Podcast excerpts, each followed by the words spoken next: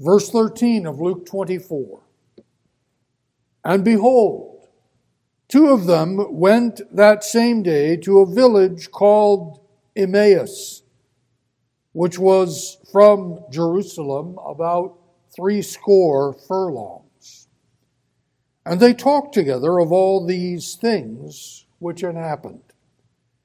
And it came to pass that while they communed together and reasoned, Jesus himself drew near and went with them. But their eyes were holden that they should not know him. And he said unto them, What manner of communications are these that ye have one to another as ye walk and are sad? And the one of them, whose name was Cleopas, answering said unto him, Art thou only a stranger in Jerusalem, and hast not known the things which are come to pass in these days? And he said unto them, What things? And they said unto him, Concerning Jesus of Nazareth, which was a prophet mighty in deed and word before God and all the people and how the chief priests and our rulers delivered him to be condemned to death and have crucified him. But we trusted that it had been he which should have redeemed Israel. And beside all this, today is the third day since these things were done.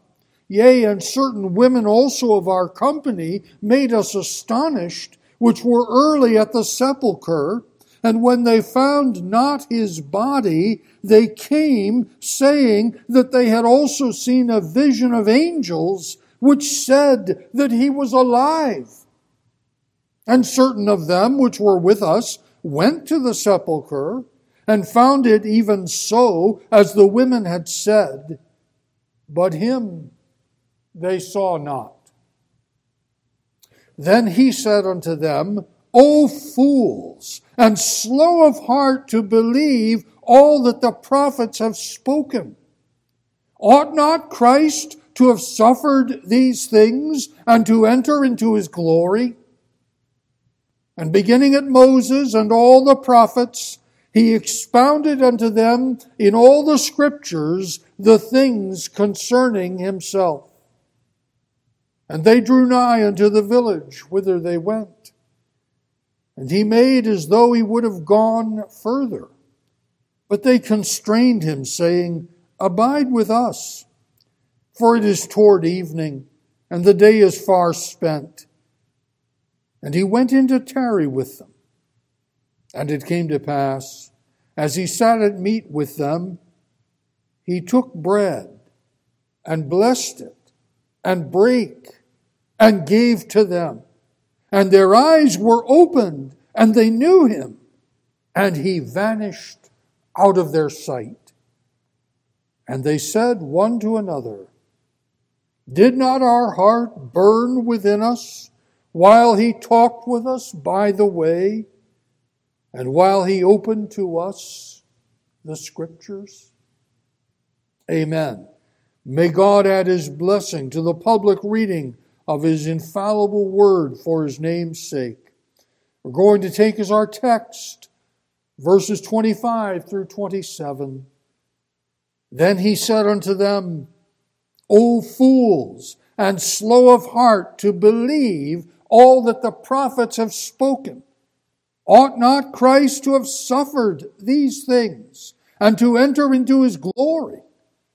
And beginning at Moses and all the prophets, he expounded unto them in all the scriptures the things concerning himself.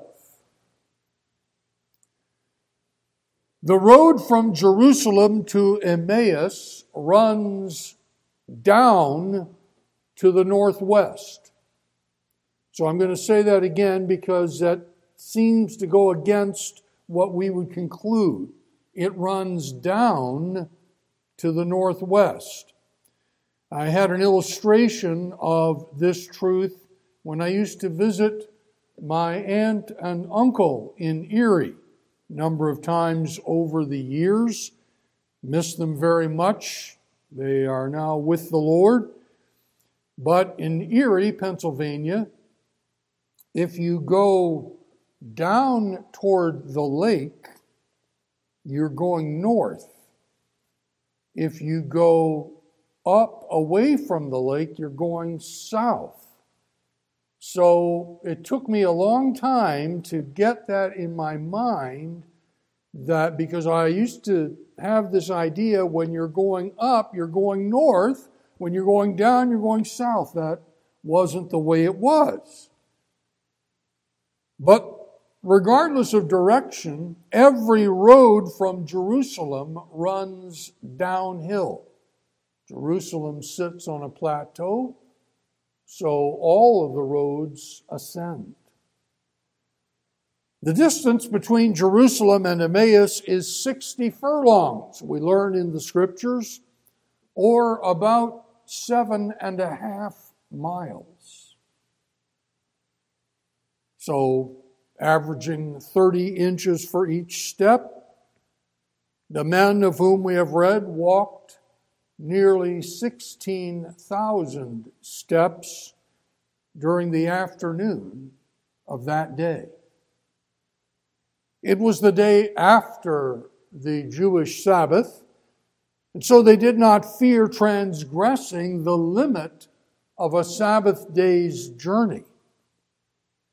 But their journey took place on a historic day. It was, as we read in Matthew, the end of the Sabbaths, meaning the Jewish Sabbaths, for on the morning of that day, Jesus Christ rose from the dead. By the inspiration of the Holy Spirit, Luke provides us the infallible account of what transpired during the long walk that afternoon. Two disciples made the trip. It appears that they were not among the 11 surviving disciples who were the companions of Jesus throughout his public ministry, Judas Iscariot having killed himself. Instead, these two were among the larger group who tried to make sense of the bewildering events of the previous few days. As the two men walked, and as we read, they spoke about the events that transpired. It was just a week since the entry of Jesus of Nazareth into Jerusalem to the loud hosannas of the multitude.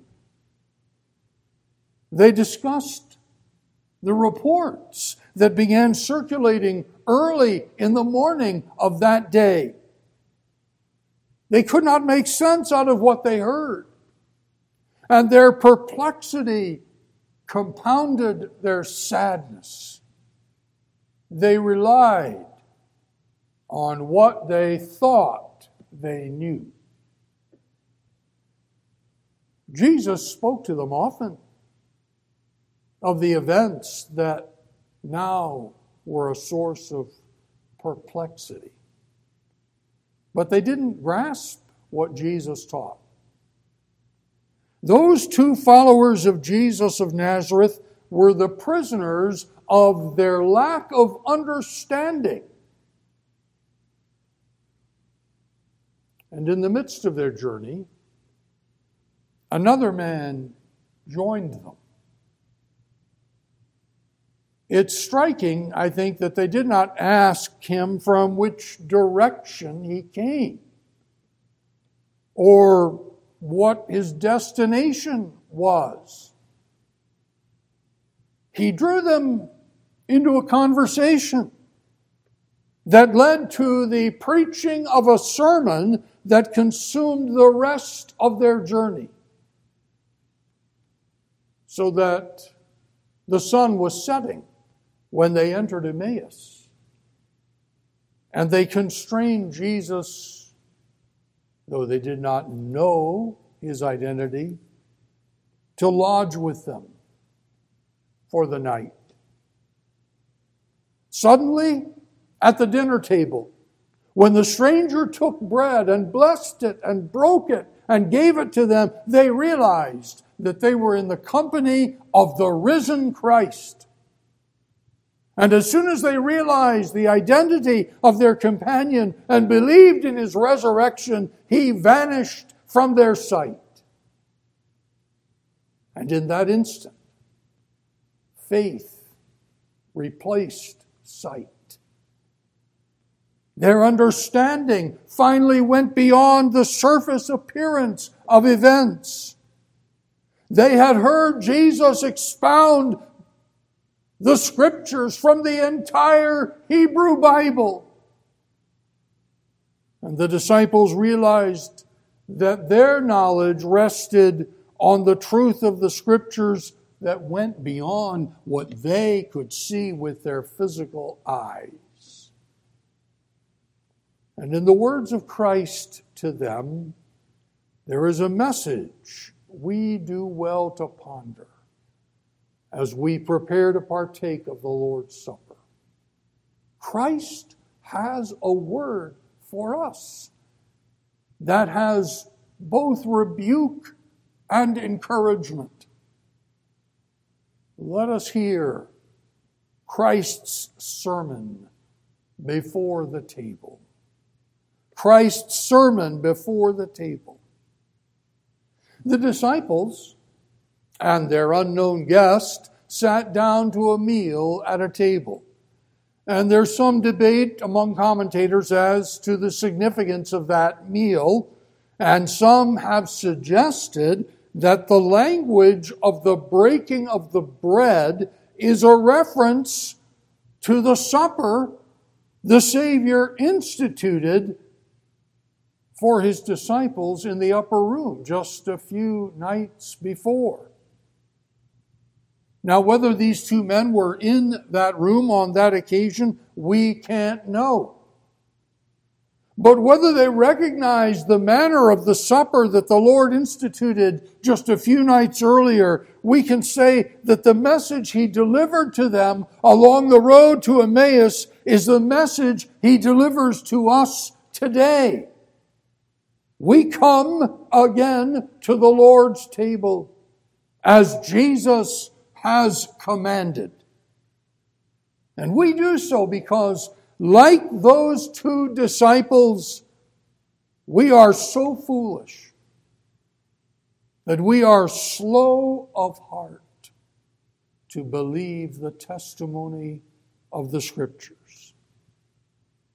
So we come to this supper to consider again the reality of the sufferings of Christ and the triumph of those sufferings in securing the redemption of Christ's people. Christ had to suffer those things so that he could enter his glory. Those sufferings are our theme again today as we partake of the elements of the Lord's Supper. This sermon, to which I refer from our Lord Jesus Christ, has three imposing points. First, Christ's startling imputation.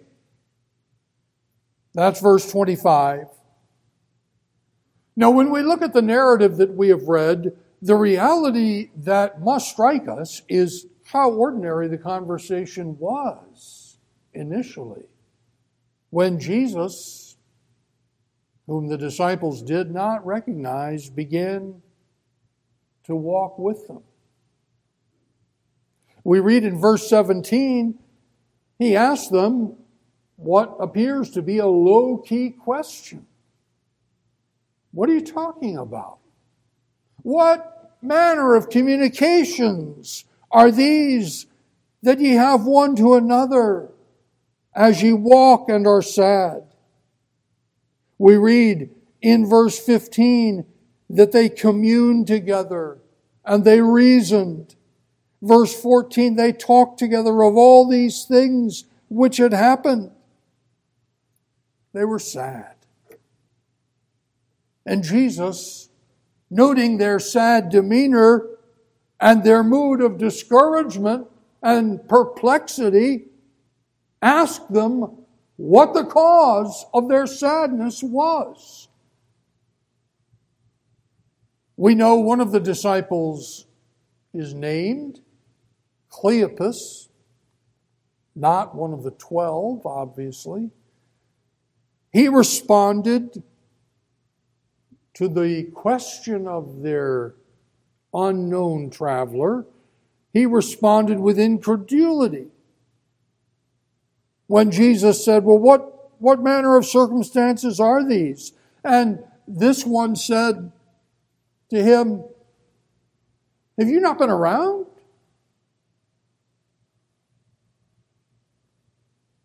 Are, are, you, are you just a stranger here that you don't know what's been going on here in Jerusalem and in this area for the last few days? And Jesus, in reply, said simply, What things? And I've often thought about that question. What things?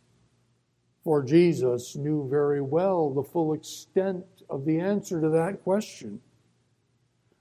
But they both began then to relate the story that was vivid in their minds. They referred to the reports that the women brought back from the tomb that Jesus was alive. They couldn't believe it. What was it that, that we read elsewhere in the gospel accounts? That the words of these women who came back from the tomb seemed to them as idle tales. They believed them not. They could not grasp the significance of these reports. And these two men said, Yes, we've heard all those reports, but as far as we know, no one who went to the tomb has seen Jesus. Him they saw not. And then suddenly, in the narrative, the whole tone of the conversation changed. Instead of this low key conversation, with a basic give and take of conversation, Jesus adopted a different approach. And they must have felt amazement when he reproached them suddenly for being fools. Then he said unto them, O fools! They must have wondered where this man was coming from. He brought them up short by charging them with folly. Now, these were Jewish men, and they understood the language in Scripture of folly. They knew the language in the Proverbs concerning that which is foolish. Let's turn to Proverbs 26. Proverbs 26.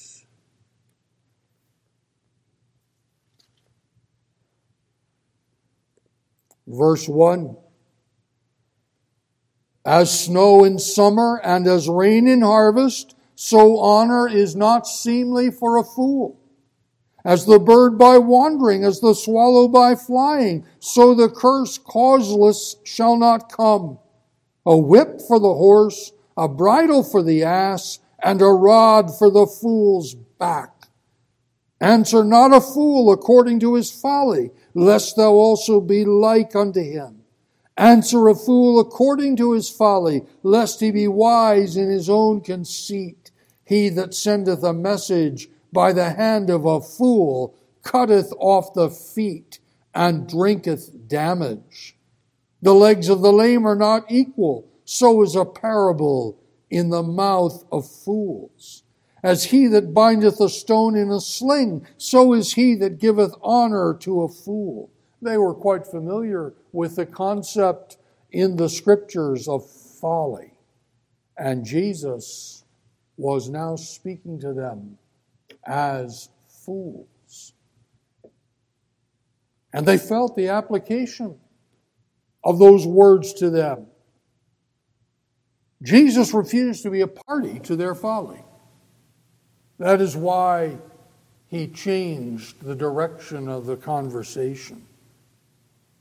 And notice what it was that constituted their foolishness. It was that they were slow to believe. You notice that? It was not that they were infidels, it was not that they did not believe or refused, they were slow to believe. So Jesus did not, in this imputation, charge them with unbelief. He did not say that they refused to believe the reports that they heard. He simply said they didn't believe them right away. The word slow here conveys the atmosphere of uncertainty. It refers to the sphere of time and sense only. Unless we can evaluate things in the sphere of time and sense, we're not sure if we should believe them. So, this slowness does not then abide in God's revelation. They were slow of heart to believe. And isn't there a startling imputation in our text for us? Isn't there an application as we prepare to partake of the elements of the Lord's Supper? Don't we come to this table in a spirit of being slow to believe? No, we are orthodox. We know in our orthodoxy what the Lord's Supper represents. We've heard the words of institution many, many times. But don't we hear the voice of Christ today startling us with the imputation that we are slow to believe what this supper represents? Notice that the Lord elaborated on his imputation they were slow to believe all that the prophets had spoken. All that the prophets had spoken. Now, there were some aspects of the Hebrew Bible that they did believe readily, but there were those other aspects concerning Christ and his sufferings that they could not get. They did not reject them out of hand, but they didn't know what to make about those things. and when we come to the Lord's table, we face again our slowness to believe. We face again our coldness of heart, our dullness of mind. We feel the sadness that those disciples felt. They heard Christ's startling invitation in the atmosphere of shock. How could the conversation shift so dramatically? But Jesus was just getting started. He moved into the heart of his sermon. The second of these imposing points Christ's searing interrogation. Verse 26.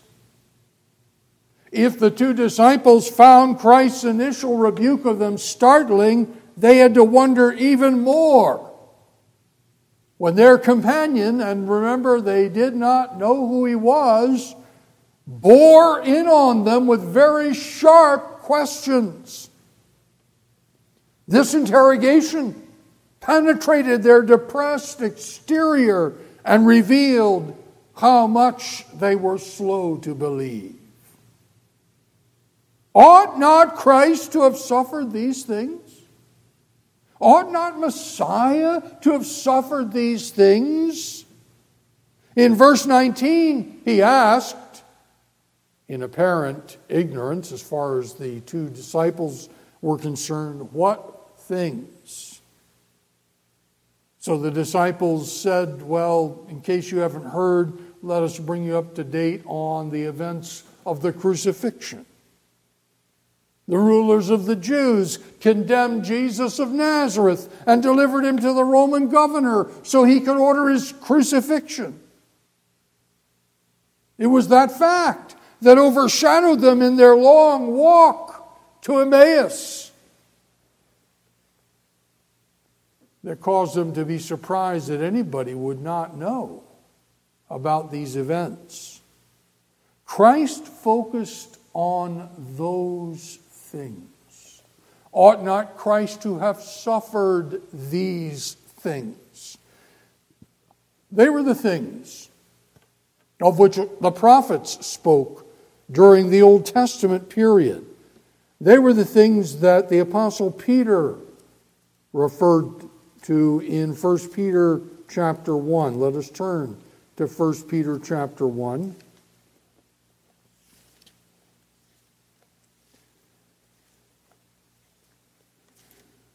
First Peter chapter 1 and verse 10.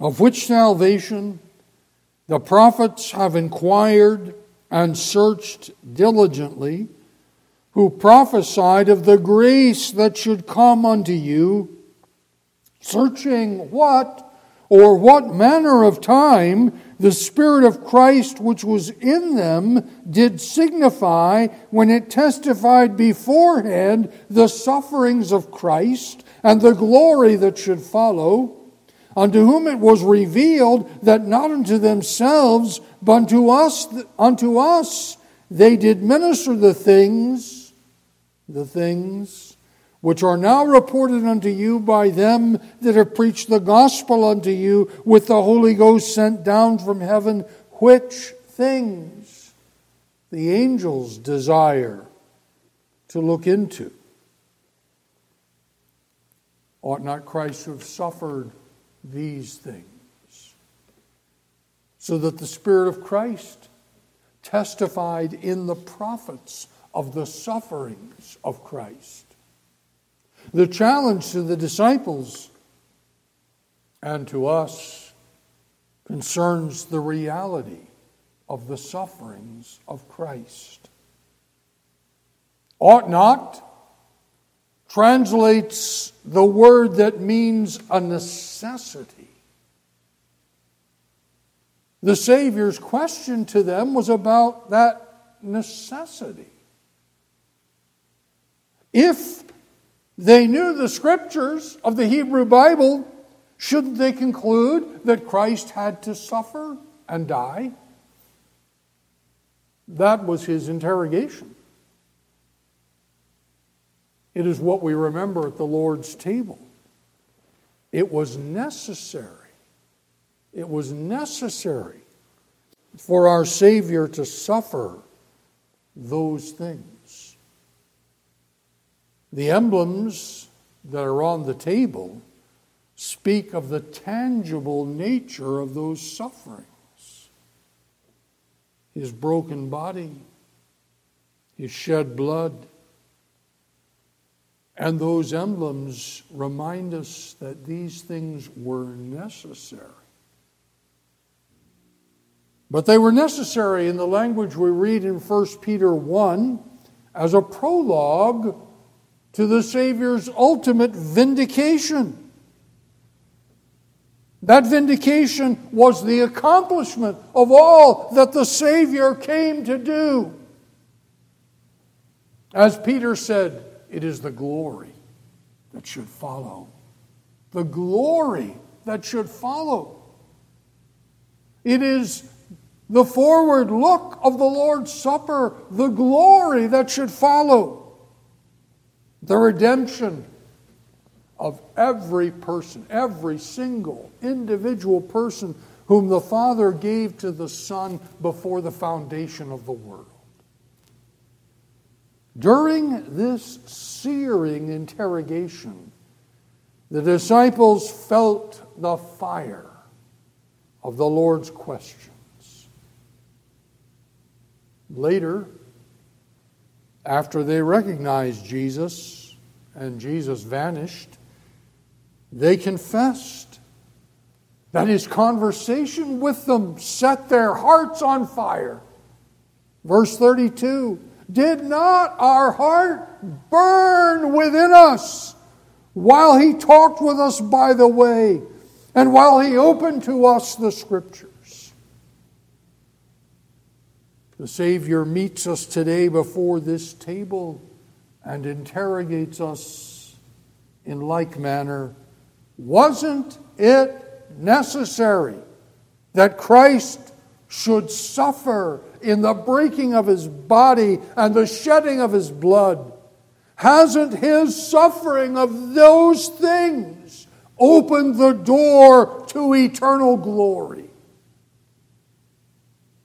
We're not here today to engage in a superficial ritual we answer the searing interrogation that those disciples encountered. That's quite a bit already, but the interview was far from over.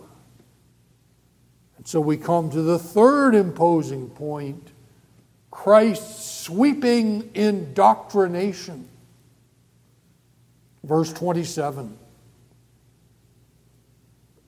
It was apparent that the disciples lacked sufficient acquaintance with the Hebrew Bible. It's not to say they didn't know it, but they didn't understand it. So Jesus instructed them in it, all of it. Now, it's evident that there was not enough time left in the day for the Lord Jesus to cover every chapter and verse in the Old Testament but he left nothing along the way. We read in verse 27 beginning at Moses and all the prophets, he expounded unto them in all the scriptures the things concerning himself. He began at Moses and continued through all the prophets. And that category included what the Jews called the writings the poetical books, Job and Psalms and Proverbs, Ecclesiastes, and the Song of Songs, which is Solomon's. Later on in this last chapter of Luke's Gospel, we encounter the risen Lord with his disciples, really on the very same day. And on that occasion, he referred to the whole Old Testament in its three divisions. You find that in verse 44. These are the words which I spake unto you while I was yet with you, that all things must be fulfilled which were written in the law of Moses, and in the prophets, and in the Psalms concerning me. The Psalms here was a general reference to the category known as the writings. And if you take up a Hebrew Bible, and if you're able to read what's on the cover, there are three Hebrew words. And in Hebrew, you read from right to left. And those three Hebrew words are the law, not these are translations the law, the Torah, the prophets, and the writings. He began at Moses. It is striking because Jesus put his stamp of approval again on the first five books of the Bible as being written by Moses under the inspiration of the Holy Spirit. So he had the response to the liberals and apostates who have challenged the Mosaic authorship of those first five books. Not to mention, sadly, weak minded evangelicals The Torah, Jesus said, came into existence through the miracle of divine inspiration. And those books, like all the other scriptures, are infallible. So there was the range of his indoctrination, of his teaching. His message was that though the two men did not recognize him, they had to realize that the Hebrew scriptures are a revelation of Christ. So he expounded to them in all the scriptures the things concerning himself. What a word for us as we read from the Old Testament. That in the Old Testament we find revealed the things concerning our Lord. What a sermon it was. How riveting it was. Those two disciples, in the last hours of their journey, received a comprehensive understanding of the truth of Christ. And in that sermon, their companion provided them the indoctrination in the gospel. And here we are again today before the table of the Lord. And our Lord points our attention again to all that the scriptures say concerning him. In the bread and in the cup is another reminder of that sweeping indoctrination. We are here to remember Jesus. We are here to rejoice in his sufferings and to exult in the glory that should follow. Here is Christ's sermon. Let us take these words to heart. Ought not Christ to have suffered these things and to enter into his glory? Let us bow together in prayer.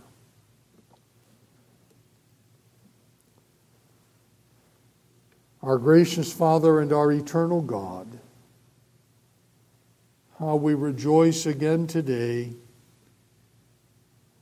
in the grace that thou hast given unto us to bring us to thy word, and oh, to hear the words of our Lord Jesus Christ. Oh, let us hear them as we come to partake of the elements of this supper. Let us hear the words of Christ, we pray. It was necessary that our Savior should suffer these things and to enter into his glory. Oh, let us hear the rebuke today for our slowness to believe. We have to come again and again to the table because we, we lose sight of the truth. Our carnal nature asserts itself. We are slow to believe. Oh, Father, kindle that flame of zeal and faith in our soul afresh today as we come to the table of the Lord. Hear our cry, we ask. And oh, abide with us, we pray. We ask in Jesus' name. Amen.